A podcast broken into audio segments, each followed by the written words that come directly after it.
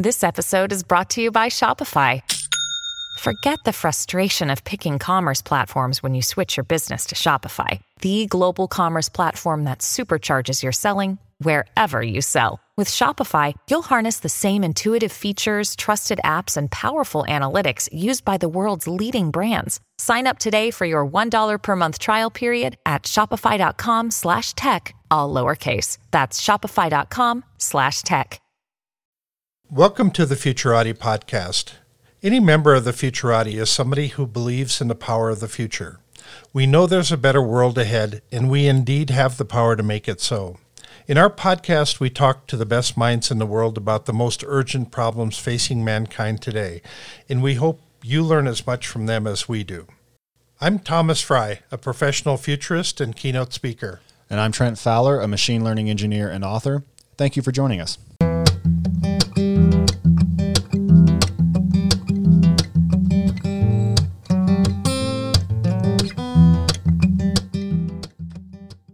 Good evening, everyone, and thank you for listening to the Futurati podcast. Tonight, we're joined by Danica Remy.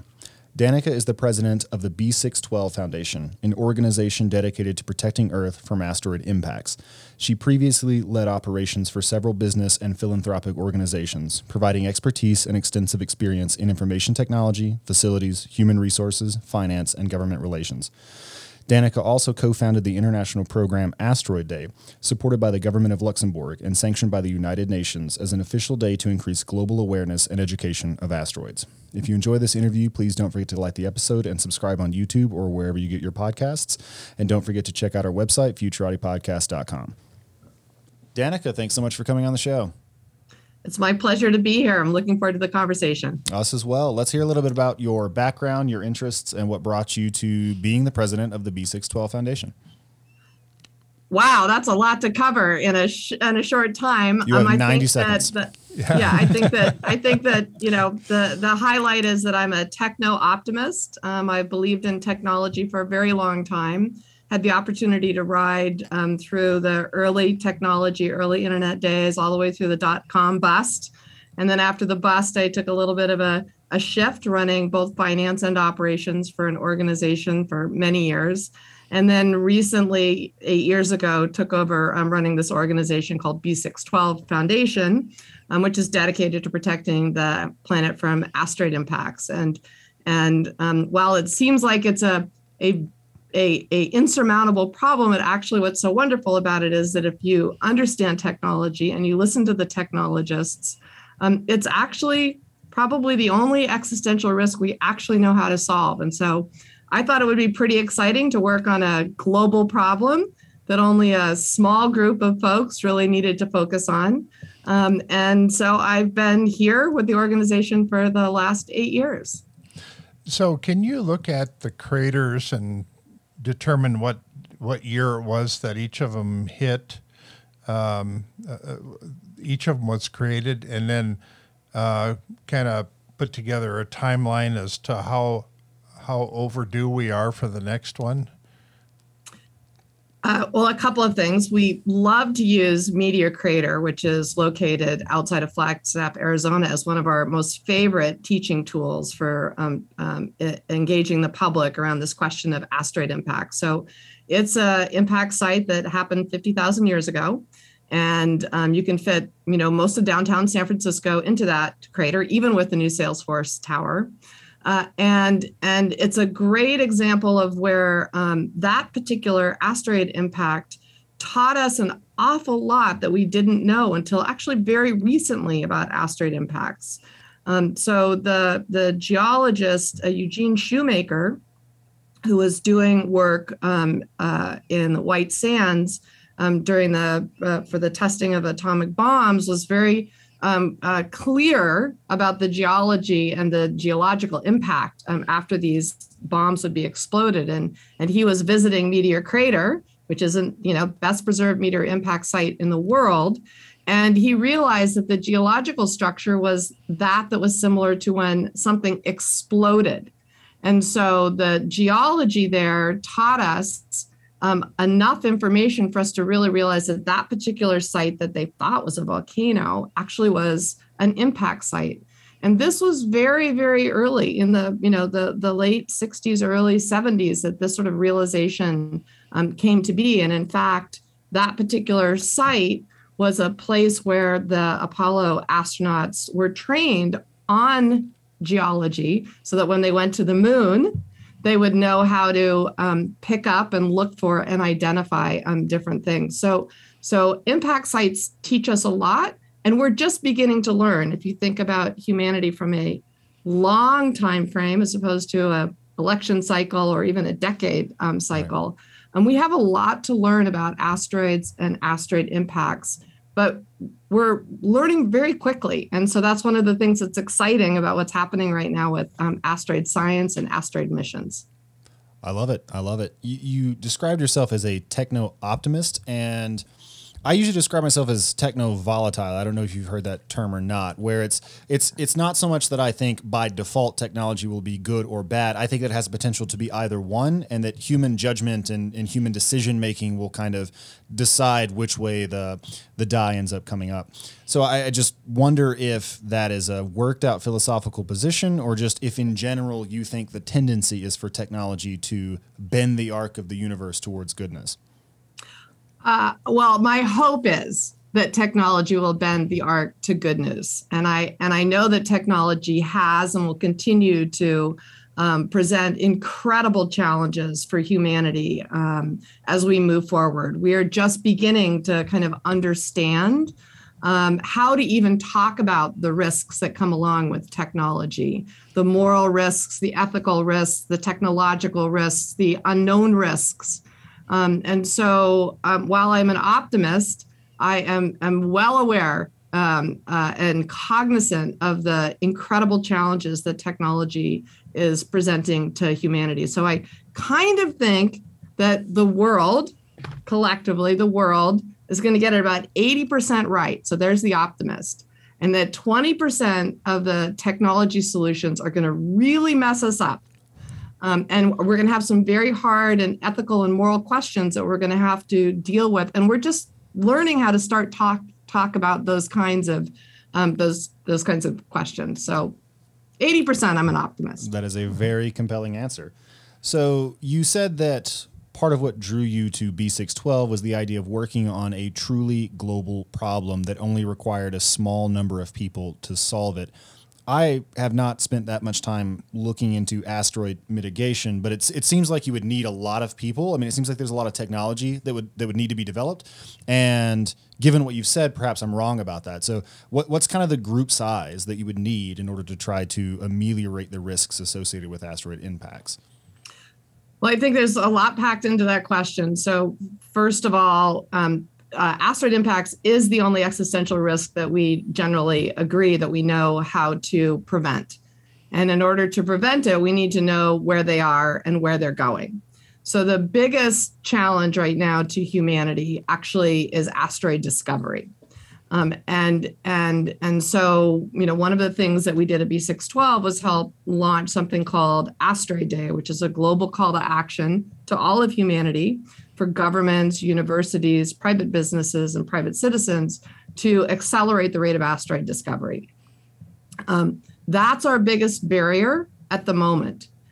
What's kind of backwards about the organization that I run today, B612, is that the, the, the, the, the founders of the organization, Apollo astronaut Rusty Schweickart and Ed Lu, who um, is still with the organization as the executive director of our Asteroid Institute, they started with the deflection question and so um, Ed and another astronaut developed something called a gravity tractor. So the concept of um, uh, putting a small spacecraft near an asteroid and the gravity between the two of them tugging the asteroid into a different orbit. Um, that was to complement an already existing technique that that that humanity or our government um, uh, tested, which was with the deep impact when we um, slammed a a small spacecraft into an aging comet. Now, the science goals were not to measure the change of the orbit, um, but they know that it did change the orbit. And the good news is that just two weeks ago, on um, November 24th, NASA launched the Double Asteroid Redirect Test Mission from Vandenberg Air Force Base here in California. And in just a short 11 months, we are going to, that spacecraft is going to smash into um, uh, an asteroid, and we are going to measure very precisely what the uh, impact uh, results are um, with respect to changing its orbit or trajectory. So it's a very simple concept. We're familiar with billiards. When a ball hits right. a ball, it moves the ball. Right. And so that's what we're doing in space. Now, we're not doing that. B612 is not doing that. We've advocated um, for 20 years that humanity needed to do a technology demonstration mission before we knew what was heading towards us. And so the great news is that here we are, you know, 18 years after creating the organization, NASA has done it. As well, um, the European Space Agency has a complementary mission called the HERA mission that's going to arrive two years later uh, and do a lot of measurements and analysis of that impact site on, on the asteroid that it will um, uh, uh, crash into.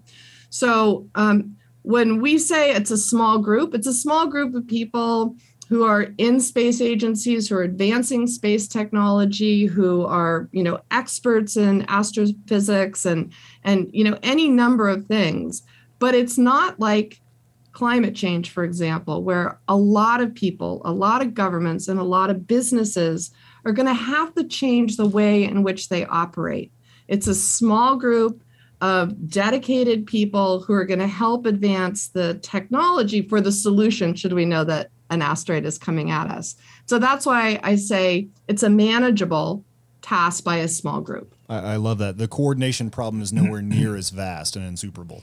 And we don't have to get a vaccine to prevent them. no, no, no. And and and one of the things that that um, we're building here at the Asteroid Institute, um, B612 is a is a software platform. We do it in partnership with Google and the University of Washington and the scientists um, and engineers.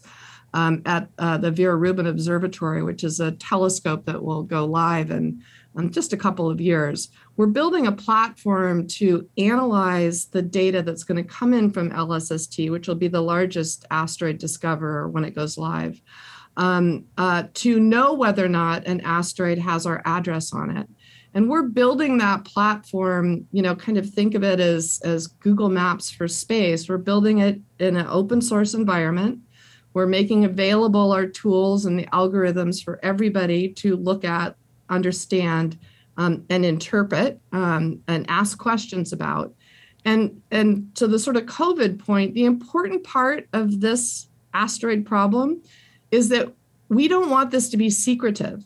Right. When we know one is coming, we want Brazil, the European Union, and JAXA to all agree that that asteroid is, you know, its range of uncertainty, its possibility that we that we collectively, individuals and governments, and universities actually agree where it is and where it's going. And COVID was, you know, a great example of where, you know, we weren't open and we weren't transparent as we could have been as things are starting to unfold. And so we believe that it's important early on to make available the information about the future sometimes we like to joke it's a little bit of a time machine how often can you actually you know predict in time once you have the data when something's going to happen right. whether it's yeah. tomorrow or in a hundred years or in a thousand years um, we want to make sure that everybody uh, agrees generally as to whether or not one of them has our address on it I, I, love that, and I think that's a very important perspective to take. So, are you uh, putting together like a top ten FBI list of the top asteroids that are uh, kind of looming out there that have us in their crosshairs? Well, we're not doing that. That list actually already exists, and it's held at the Minor Planet Center, which is the um, the the place where everybody puts their asteroid data, whether it's a, a an amateur astronomer or you know one of the two biggest um, current asteroid um, discovering telescopes, Pan-STARRS um, um, and the Catalina Sky Survey. They make available their data through the Minor Planet Center. And then JPL um, does calculations on some of the ones that are, are at risk. They don't share their calculations, but they share their results. Um, uh, and likewise, there's a group in the European Union um, in Frascati that's supported by ESA that does those same calculations. So the top 10 list, the risk list, um, is both at JPL um, and at the um, ESA program. We're not in charge of the top 10 list. Okay. Okay, I got you. But you, but presumably you are helping with the mapping effort, and you said the biggest challenge facing humanity is the asteroid discovery part of it. So, is that because we already have a lot of technology for deflecting asteroids or destroying them? That problem is somewhat solved, and it's more a matter of knowing when they're coming so that we can kind of protect ourselves, or is it just because there's so much to to map and to explore? Um, the the problem is we don't have enough eyes on the sky. So right now, our two biggest uh, asteroid hunters are Catalina Sky Survey and Pan-STARRS. LSST is going to come on board in in two years, ground-based. These are ground-based telescopes, and will deliver over the course of its um, what's called mission life, um, you know, about a quarter of a million asteroids. Today, in that database of asteroids that come near Earth, Remember, we care about the ones come near Earth, not the ones that are out there by the uh, the asteroid belt. There's 28,000 in the database, but there's more than 3 million that are larger than the one that blew up in Chelyabinsk in 2013. So, um, you know, we're finding about, with our current tools, we're finding about 3,000 new asteroids a year. LSST is going to increase that risk, but we need to have other other eyes on the sky. And the best way to find them is to have them in space. And so NASA has been advancing a concept called um, uh, the, the NEO survey mission.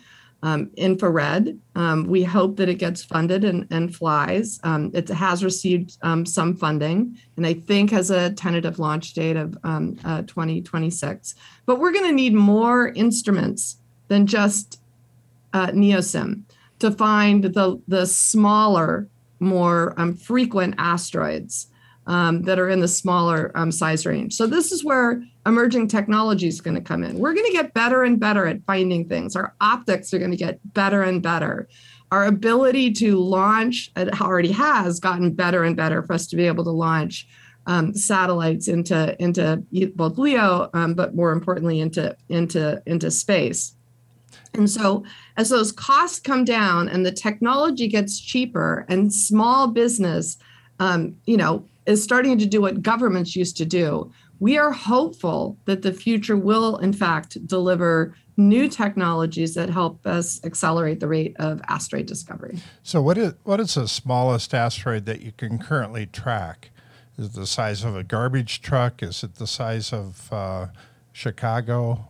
It depends on where they are. So, first of all, the good news is that NASA has found 93% of the asteroids that are of the size or larger that wiped out the dinosaurs. So there's um, about a thousand asteroids um, in that in that size range. So I just want all of your listeners to know that um, it's unlikely that we're going to go the way of the dinosaur. NASA's current goal um, is to find the asteroids larger than 140 meters. Um, and right now we've found about 30% of those. Um, and there's about 25,000 in that size range. As you go down the size to the smaller ones, down to the size of the one that that ex, uh, uh, exploded in uh, Chelyabinsk in, in 2014, 2013, um, you know, there's there's there's about three million. So, and we have a lot to find. They can track them if they see them at a small range. I don't actually know exactly what size they are able to track, but but the real issue is that there's not enough eyes in the sky. We have no information.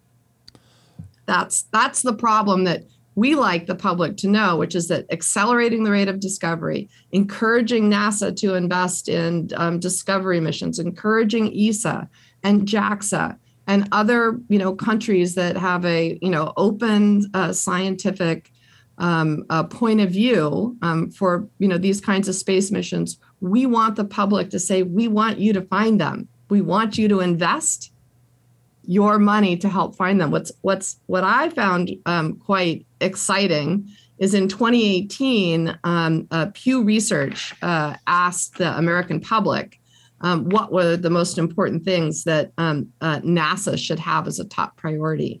And I'm really happy to say that climate and monitoring the skies for asteroids were neck and neck, neck and neck. That, you know, that that those are the top two priorities for what the American public thinks NASA should be doing. So I think that our advocate the advocating work that we've done and other people have done um, around this discovery question um, uh, is starting to uh, see some of the fruits of everyone's labor. So that addresses the funding part of it, but you've also mentioned that emerging technology might play a role in this. So, given that you've made that statement and you've also said that we need more eyes in the sky, do you think we we basically have the probe technology that we need, and it's primarily a matter of getting the money out there, building them, and launching them, or yep. so so that's that's what's required. Yep. And more what, eyes on the sky. What what kind of progress has been made in that regard? Um, well, I mean, I think it's going to be interesting to watch over time because, um, you know, the past going to space was funded by governments.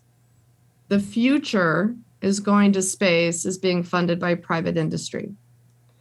And so, as we watch this shift of where the investments are done, um, the the the sort of the question of um, how will the technology be put in place has different drivers.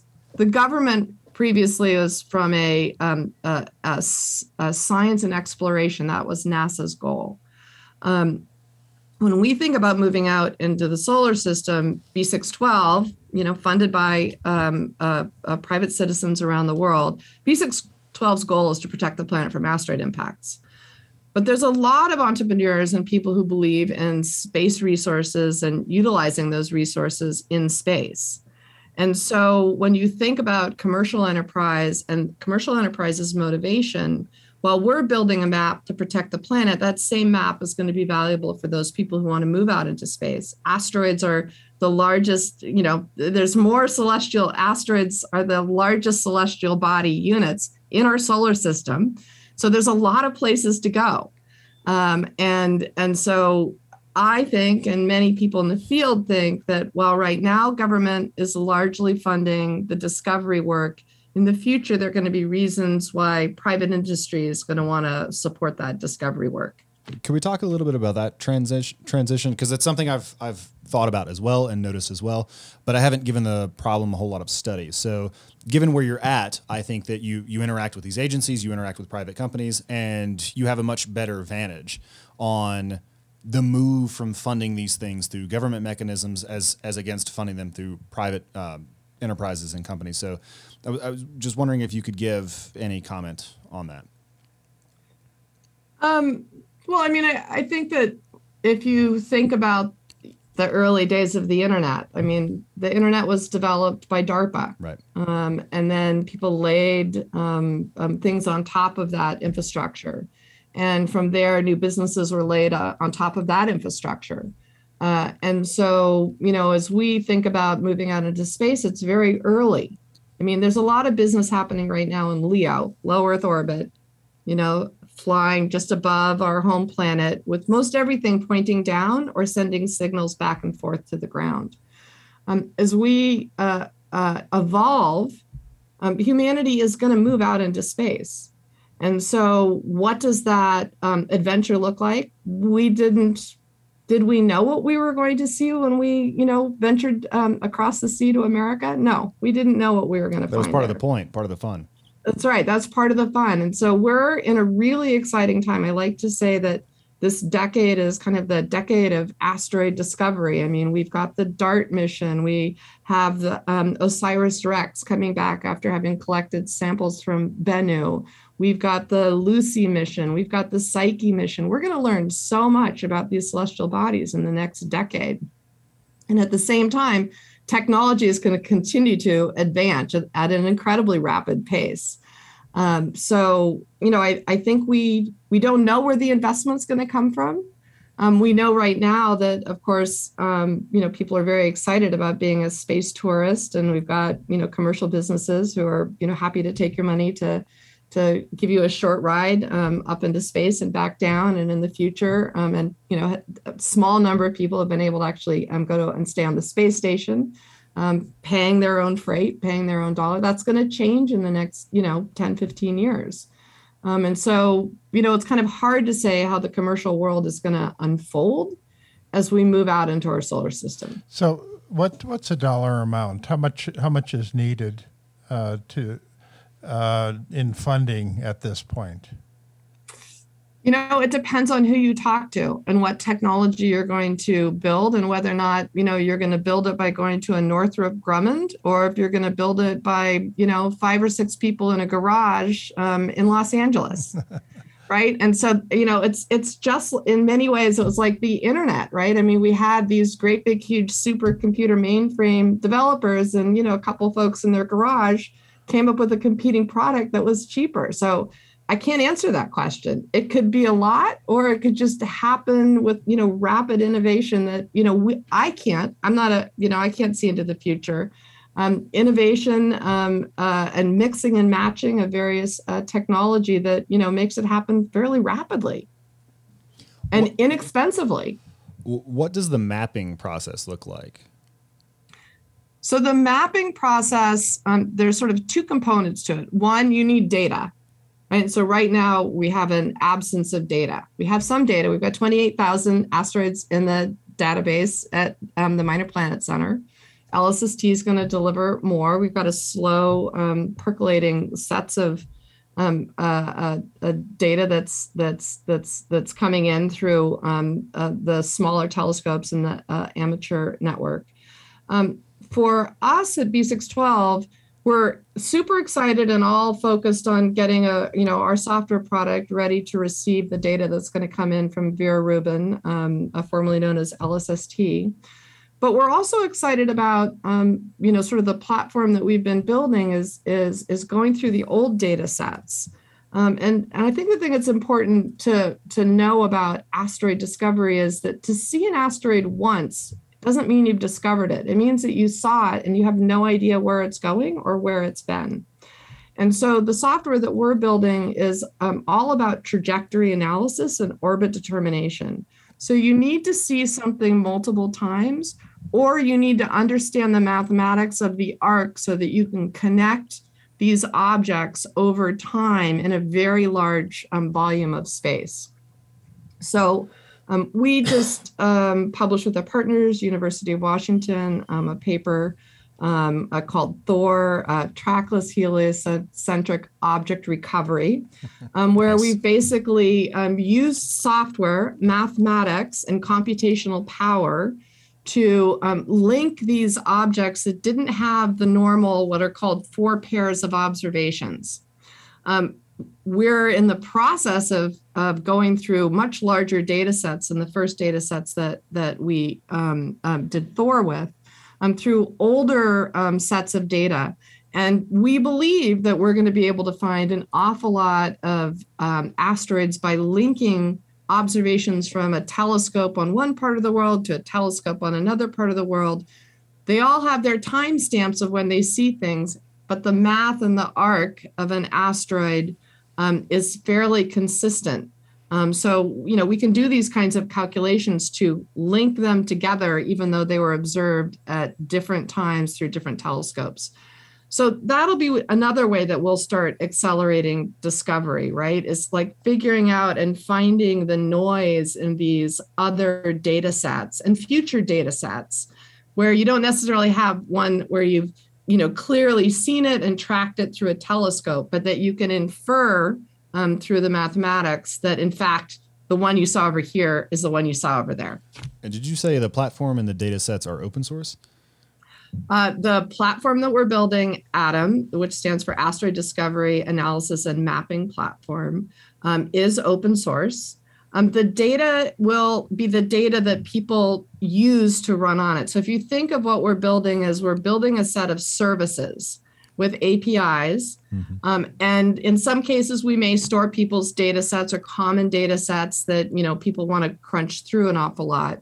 But, you know, our goal is that people can go and run their own calculations and challenge our calculations and look at our algorithms and, you know, help make them better um, uh, so that, you know, we're not the only ones who are looking at it. Like, this is where transparency becomes really important um, it's like, is that math right? Did I get the same results when I put, you know, my data into your algorithm or use your algorithm? Um, so yes, open source. we are a big believer in open source. I, am curious as to who's building the data sets, and I know that you've you've mentioned a couple of names and acronyms throughout the conversation. I wanted to get a list of them, kind of all in one place, as the answer to a single question. So, who is it that's building these data sets that I might take and put on ADAM for the purposes of analysis? Okay, well, so there's a there's a lot of these data sets that came come out of different telescopes, and I actually won't be able to give you um, that list unless I shuffle through some papers um, to find them. Um, but but just know that if if you are a, a, an observatory and you're pointing towards the sky, you create your own data sets. So the one that we're building towards, um, which is the most important from a planetary defense perspective um, is called Vera Rubin, the first major observatory named after a woman. Um, it's in Chile. Um, and and their data stream is called um, LSST. That used to be the name of the telescope, but they renamed it after woman, and now it's the uh, Legacy Survey of uh, Space and Time. And that data stream is what we will be, you know, pushing through ADAM, looking for the asteroids and doing the computation of where is it today and where is it, where will it be um, tomorrow. So that's one. To us, that's our biggest partner right now. Um, but we've done other data sets, and I can't tell you the telescope it came out of um, unless I had a list in front of me. Um, uh, and I think uh, uh, uh a, a, a, few others. Um, and there are hundreds of these data sets and so it's it's it's about knitting them together um, we're going to knit a few of them together but other people are going to use our tools to knit their own data sets together and and that's what we think is really important that we're building the services um, and and and there will be some data sets that will live in our cloud or accessible through our cloud that the services can call upon but if you want to set up your own, um, uh, you know, cloud version of our our platform, whether it's on AWS or Azure or or or or um, GCP, uh, uh, yeah, GCP, that's the goal. That you should be able to download what we're doing and then run your own instance of it. Um, so, with your own data. I'm very impressed by the transparency and the approach that you're taking. I really appreciate that. Yeah. Do you have do you have one asteroid that's the evil one that's just looming out there that um, uh, you've got your eye on it that uh, it could be the one that's going to circle around and smack us when we're not looking perhaps in the shape of a giant boot or a frowny face yeah um, uh, there probably are a couple that um, people pay close attention to, you know, what's on that, you know, high risk list. Uh, and I don't know their numbers. Um, the one that certainly was part of B612's organizational history was um, an asteroid called Apophis, which has been basically de risked um, through additional observations. Like the thing that's really important is that you can't you won't know where an asteroid is going if you haven't seen it enough times to confirm its um, arc and trajectory. So um, uh, Apophis um, for a long time uh, was one of concern. Um, and through additional observations and additional calculations, um, you know, it's it's recently, you know, just absolutely 100% been de-risked. And so that's the one that the public has heard a lot about. And there's you know continues to be a lot of clickbait around um, apophis coming and um, coming and wiping us all out. Um, but it's not. Yeah, okay good. Well that's good news. Apophis has been rehabilitated. That's right. From a yes. from or a, delisted. Delisted. There you go. From a hardware perspective how many more probes would we need to launch into space to feel pretty good about our knowledge. I was going to say cartography, but I guess it's not the right word. It'd be solography or, or something like that. Uh, how, how, many probes would we need? What, what's the gap that we would need to make up in order to feel pretty good about knowing where the danger lies? Well, I mean, that has to do with how um, the instruments are designed. So basically, the field of view, how much of the of the sky a telescope can see. And so this again is where the advances of technology and computational capability that you know we can do here on the ground, but in the future we'll be able to do in space. Um, so it's I think it's a little bit I, I wouldn't and no one on our team would would forecast a, a, an answer to that question. It really does depend on the rate of technological advancement, um, the decline of the cost of going to space, um, and our ability to, you know, build these these kinds of new tools and capabilities um, for observing. Okay, so when you when you say it's a matter of the new technology developing, is that mostly getting the probes up into space, like the lift is difficult, or do we need to develop better lenses, better algorithms, better hardware? Well, we're going to do all we do that anyway in the Everything. tech sector. Everything. It's always got to go faster, see more, right. work, you know, the, last longer, you know, on you the blockchain. We're on always accelerating the technological capabilities. Um, so the the I think the the the real the real question is how do we ensure that this kind of technology is financed, whether it's through private investment or through government investment or university investment. Every time we learn how to do something better or we fail, that helps us understand how to do it the next time. It's always going to be an iterative cycle. If we think about it, you know, the personal computer, it's like, you know, we started with a certain amount of capability and we, you know, reinvented it the next year and we reinvented it the next year. So we're going to see that same kind of, um, you know, uh, uh, investment that it gets reinvested and reinvested and gets better and better each time we do it. Well, it, it seems to me that the the private investment angle, everybody's asking the question, "What's in it for me?"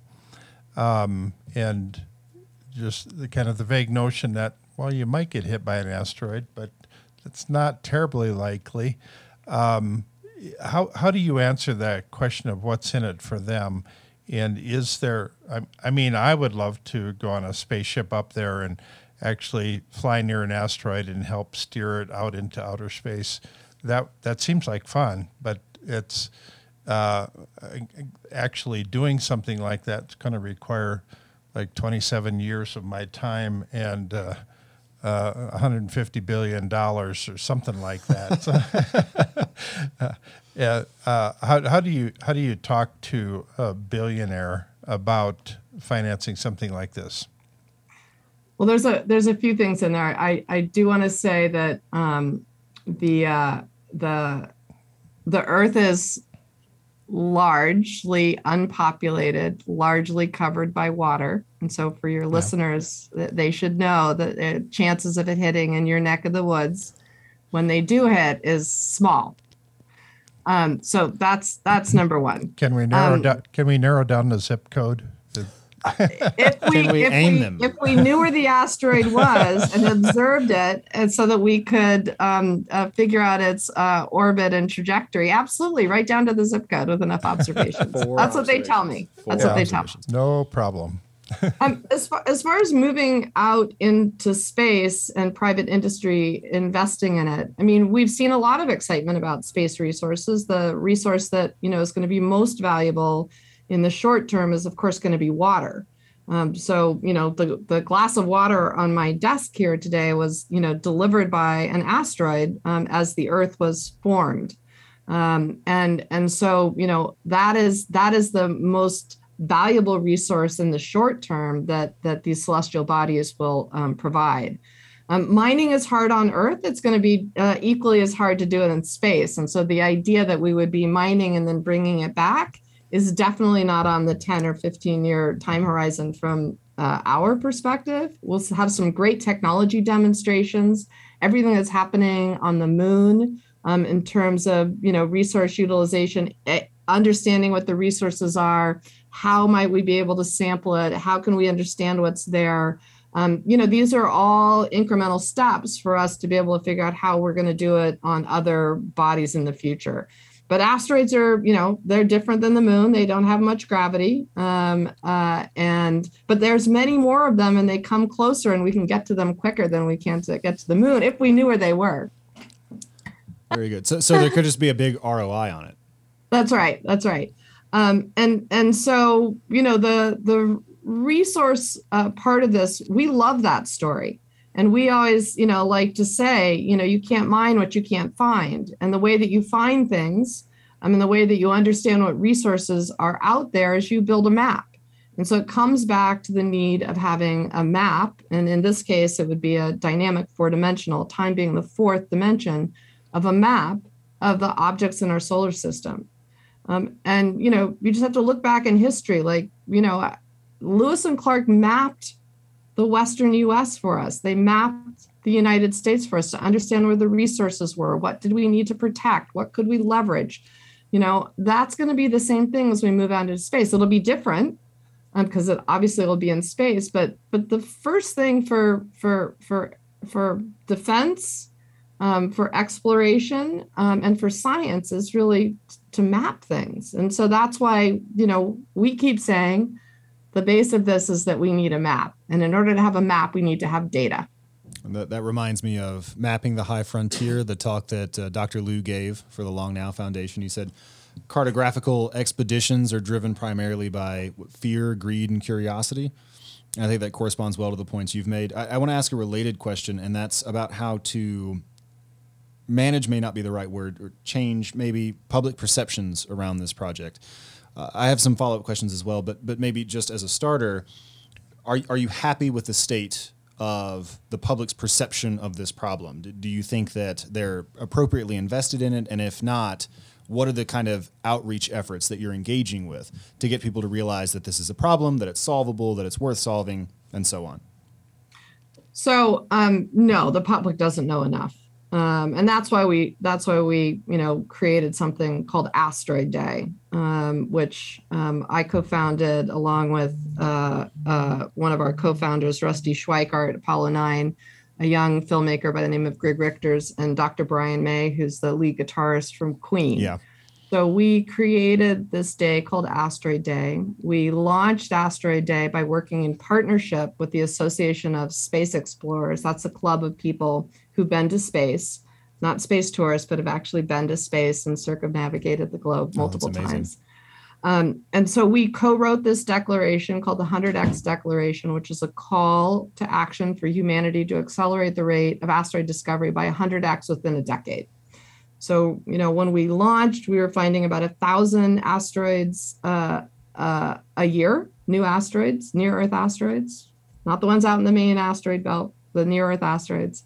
Um, today, we're finding about three so we have accelerated um, to some degree our rate. LSST is going to give us um, quite a quite a few more, um, but um, that call to action was sort of um, a threefold, right? Which is that a asteroids are interesting, b they you know have resources that you know uh, could be of use to us as we move out into the solar system, and c occasionally they hit our home planet.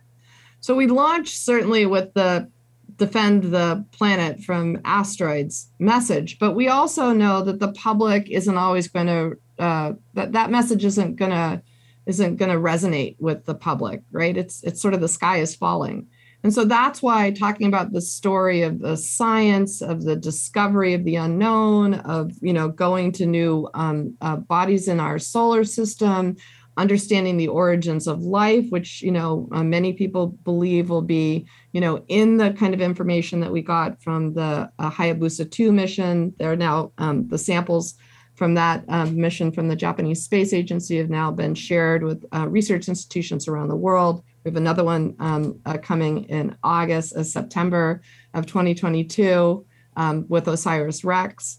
Um, so we wanted with Asteroid Day for the world to really kind of love asteroids. Like, I mean, we wouldn't be here. We're mostly water. How did water get here? Asteroids brought it to us. Um, you know, what happened to the dinosaurs? Well, I mean, they had a bad day. Yeah. Um, uh, and and and when we think about um, um, utilizing resources, it's like you know that's the promise of greed, as you know, as as as Dr. Lu um, talks about in his presentations. Um, so we have all three of those, and we felt like it was really important to educate the public about all three elements the aspirational, the understanding, and the defense um, side of things. So while Asteroid Day has done really well, we're incredibly proud of Asteroid Day. You know, we modeled it after Earth Day. No one really owns Asteroid Day. I mean, we've got a we've got a brand, we've got a website, but really the heart and soul of Asteroid Day are these thousands and thousands of independently um, organized events that are done in countries all around the world in their language with their experts, with their astronomy clubs. Um, so we feel like we've made good progress, but we want more people to understand the elements of, of, of what asteroids mean to us. We wouldn't be here without them. We might not be here if one of them comes and we may be able to you know leverage them to you know go on another great um, age of of discovery out into our solar system so um, uh, education we've made some progress but we need to do a lot more and so you know that's why we go out and talk to people um, on shows like yours to say that we think you know asteroids are exciting. We certainly don't want to go the way of the dinosaurs.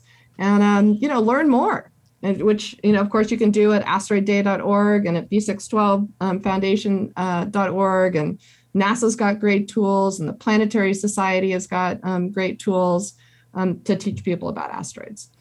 It, it occurs to me that uh, the richest guy on the planet happens to be in the space business and uh, it may take as little as two or three tweets from him to actually increase awareness about a billion people on the planet would suddenly know what you're doing.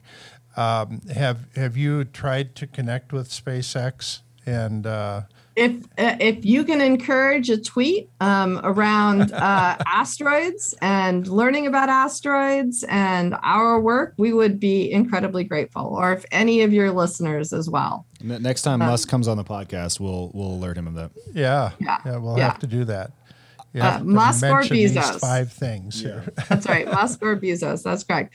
You know, um, what was very exciting about the DART mission, the Double Asteroid Redirect Test mission, um, is that um, that was a SpaceX's first um, deep space um, uh, mission. I didn't know that. Um, and so, you know, that that was an exciting um, thing for the organization. And and I, you know, I do know that um, Elon was excited that you know his organization was launching the first planetary defense mission where you know we're going to geoengineer our solar system. It's very exciting. So he probably knows about it peripherally. If, if you could just get him to actually tweet and stop manipulating the price of Dogecoin. or encourage all those investors with those coins to support us. Absolutely, yeah. some fraction of my crypto billions will, will go to. Bitcoin. We do take. We do take. We do take Bitcoin. I, I feel like you have been answering this question for a while, but just in case, I kind of want to broaden it out a little bit and ask you about fostering longer term thinking in the public generally, but just people who like to think about things, I guess specifically. And this is prompted somewhat by the association between your organization and the Long Now. Foundation, which famously built the 10,000 year clock or is building the 10,000 year clock. I guess I'm, I'm, not sure on the status of it, in order just to give people a thing they could see that evokes in them the imagery of deep time frames.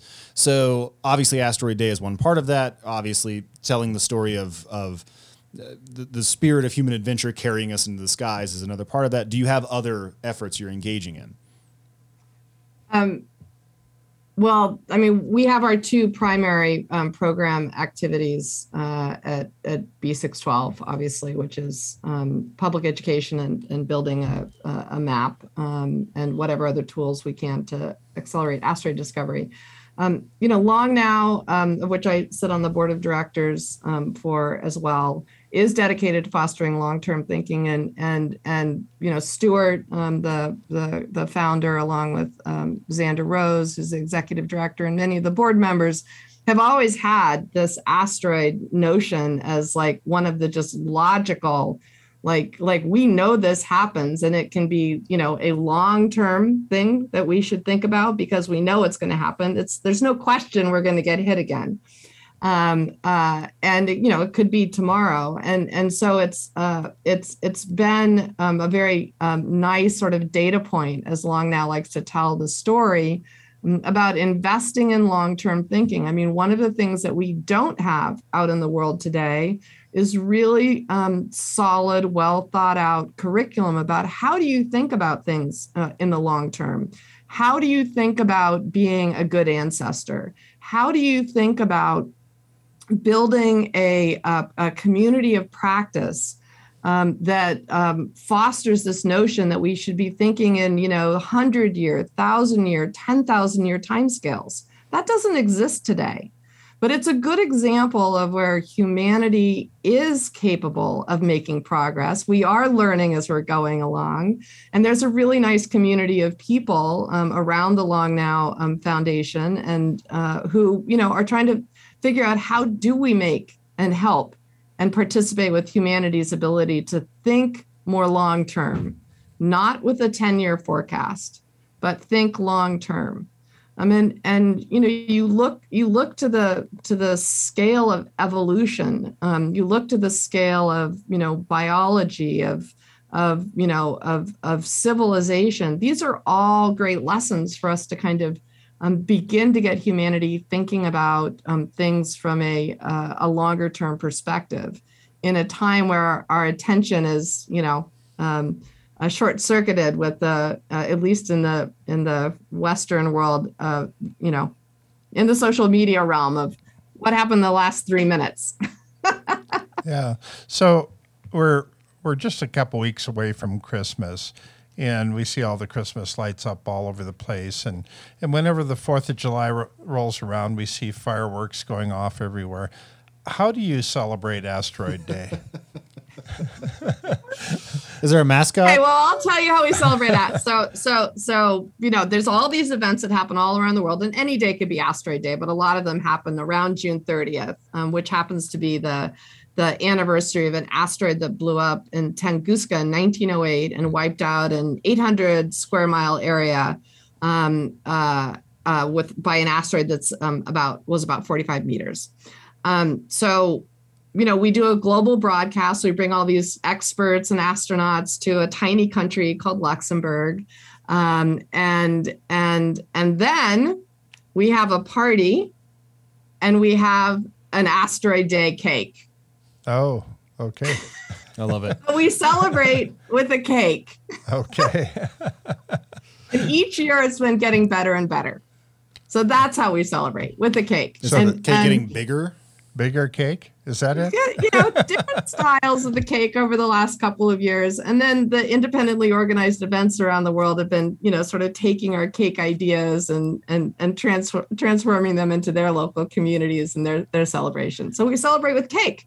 Yeah, it occurs to me that you need need a um, to kind of crystallize this idea of how to celebrate Asteroid Day. This um, kind of the events leading up to it, and have a have a hard, firm date when it's going to happen, and then you definitely need the Hallmark cards. You need the cards that you can send out to all your family and friends. You should have asteroid cupcakes that you like throw Th- at people. Throw at each other, yeah, water impact. balloons or something. Oh, that, that's yeah. good. Well, I, I, I, love the idea. I, I think that will be a great sort of moment in in in humanity's in understanding history, of asteroids. Yeah. If there, if Hallmark actually does a Happy Asteroid Day uh, set of cards, yeah. I'm looking forward to the Hallmark Asteroid Day cards.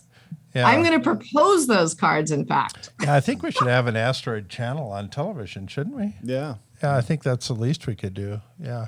We do run um, something called Asteroid Day TV, and that we run off of the asteroidday.org website for the entire month of June, um, where we've aggregated content from people all around the world, most of it asteroid related. We've got some great fun cartoons, stuff from um, TED, um, content from um, TED.com. Uh, and you know music and obviously some of the the videos that um, that we produce um, in Luxembourg. Um, so we have the beginning of it. We stream it over Twitch and over YouTube and off of our website. Um, and so, yeah, I don't know if we'll be able to get a an audience for uh, 365 day a year Asteroid Day TV, but we've been trying to get 30 days of it. So, what are some steps people can take to try to further these goals? Um, well, go out and talk to your friends. Learn something about asteroids. Um, as i said you know we've got materials about the work that we're doing here at b612 b612foundation.org asteroid day has got a lot of fantastic content that we've developed over you know the last six years. We've got a whole learn series. If you just type in learn on asteroid day um, there are you know content um, uh, you know little syllabuses for with videos and exercises and and that kind of thing. And then the the, the really the fun part um, uh, are these independently organized events. Um, so we have a Asteroid Day event coordinator toolkit um, that you can download and you know host your own kind of event. Um, and we've had you know just crazy wonderful events over the years. Um, some of my favorite ones you know, aside from the, you know, the real deep science and technology ones and, you know, the astronomy clubs going out and bringing out their telescopes and looking out um, into our solar system and for asteroids. Um, but there have been some fun ones. Um, you know, pizza, a pizza place that has a pub associated with it. Um, a few years ago, um, the owner had a 300 pound meteorite. He put it in his wow. pizza oven for five days, and then he made um, beer the old way by putting a stone in with the hops, and he released Asteroid Day Ale on Asteroid Day. Wow! And so, you know, he used that as an opportunity. Wow. To um, educate his community about asteroids, um, as well as drink some beer. Um, to me, I thought that was, you know, a really fun one. Um, we've had uh, there, and these there these um, ideas are up on a, on the Asteroid Day website. Um, pub crawls with asteroid quizzes. Um, so, you know, going from pub to pub um, with your, you know, quizzes on asteroids and people um, teaching each other about um, various um, aspects of, of asteroids. Um, and and you know we had a wonderful event in Tanzania that that is the home to the sixth largest meteorite in the world, and they had three days of celebration around their meteorite where they brought their community together. They played football, the kind of football the rest of the world plays, not the US market, and where they played football and they did art classes of, you know, making asteroids and different kinds of um, uh, geometry and physics kinds of uh, activities. So, you know, asteroids can be fun. We want asteroids to be fun. Um, they're interesting on every level it's a great asteroids are just a great way to to enter into um, the story of you know how we came to be. And so the public can get involved by learning something and having fun or learning learning a lot more um, uh, more deeply uh, about the subject of asteroids. Well i love those ideas. Are there any final thoughts you'd like to leave us with? Uh, only that you know i hope that everybody um, has an opportunity to look to the sky. We've got a great um, comet um, the comet's slightly different than an asteroid. Uh, it's a it's a it's a snowball um, so that's why we have a trail. There's a great asteroid that's um, visible right now comet leonard. Um, but any day any night look to the sky. I mean all of the shooting stars that you see in the sky those are asteroids. Those are those are small asteroids, meteoroids hitting our our our atmosphere, and what you see twinkling across the sky is an asteroid. And so, you know, enjoy the beauty of them, um, enjoy the discovery of them, and join us for Asteroid Day. Well, Danica Remy, thanks so much for joining us. Yeah, that, that was great. Thanks, Danica. My pleasure. Thank you for having me. This podcast is a part of the C Suite Radio Network. For more top business podcasts, visit c-suiteradio.com.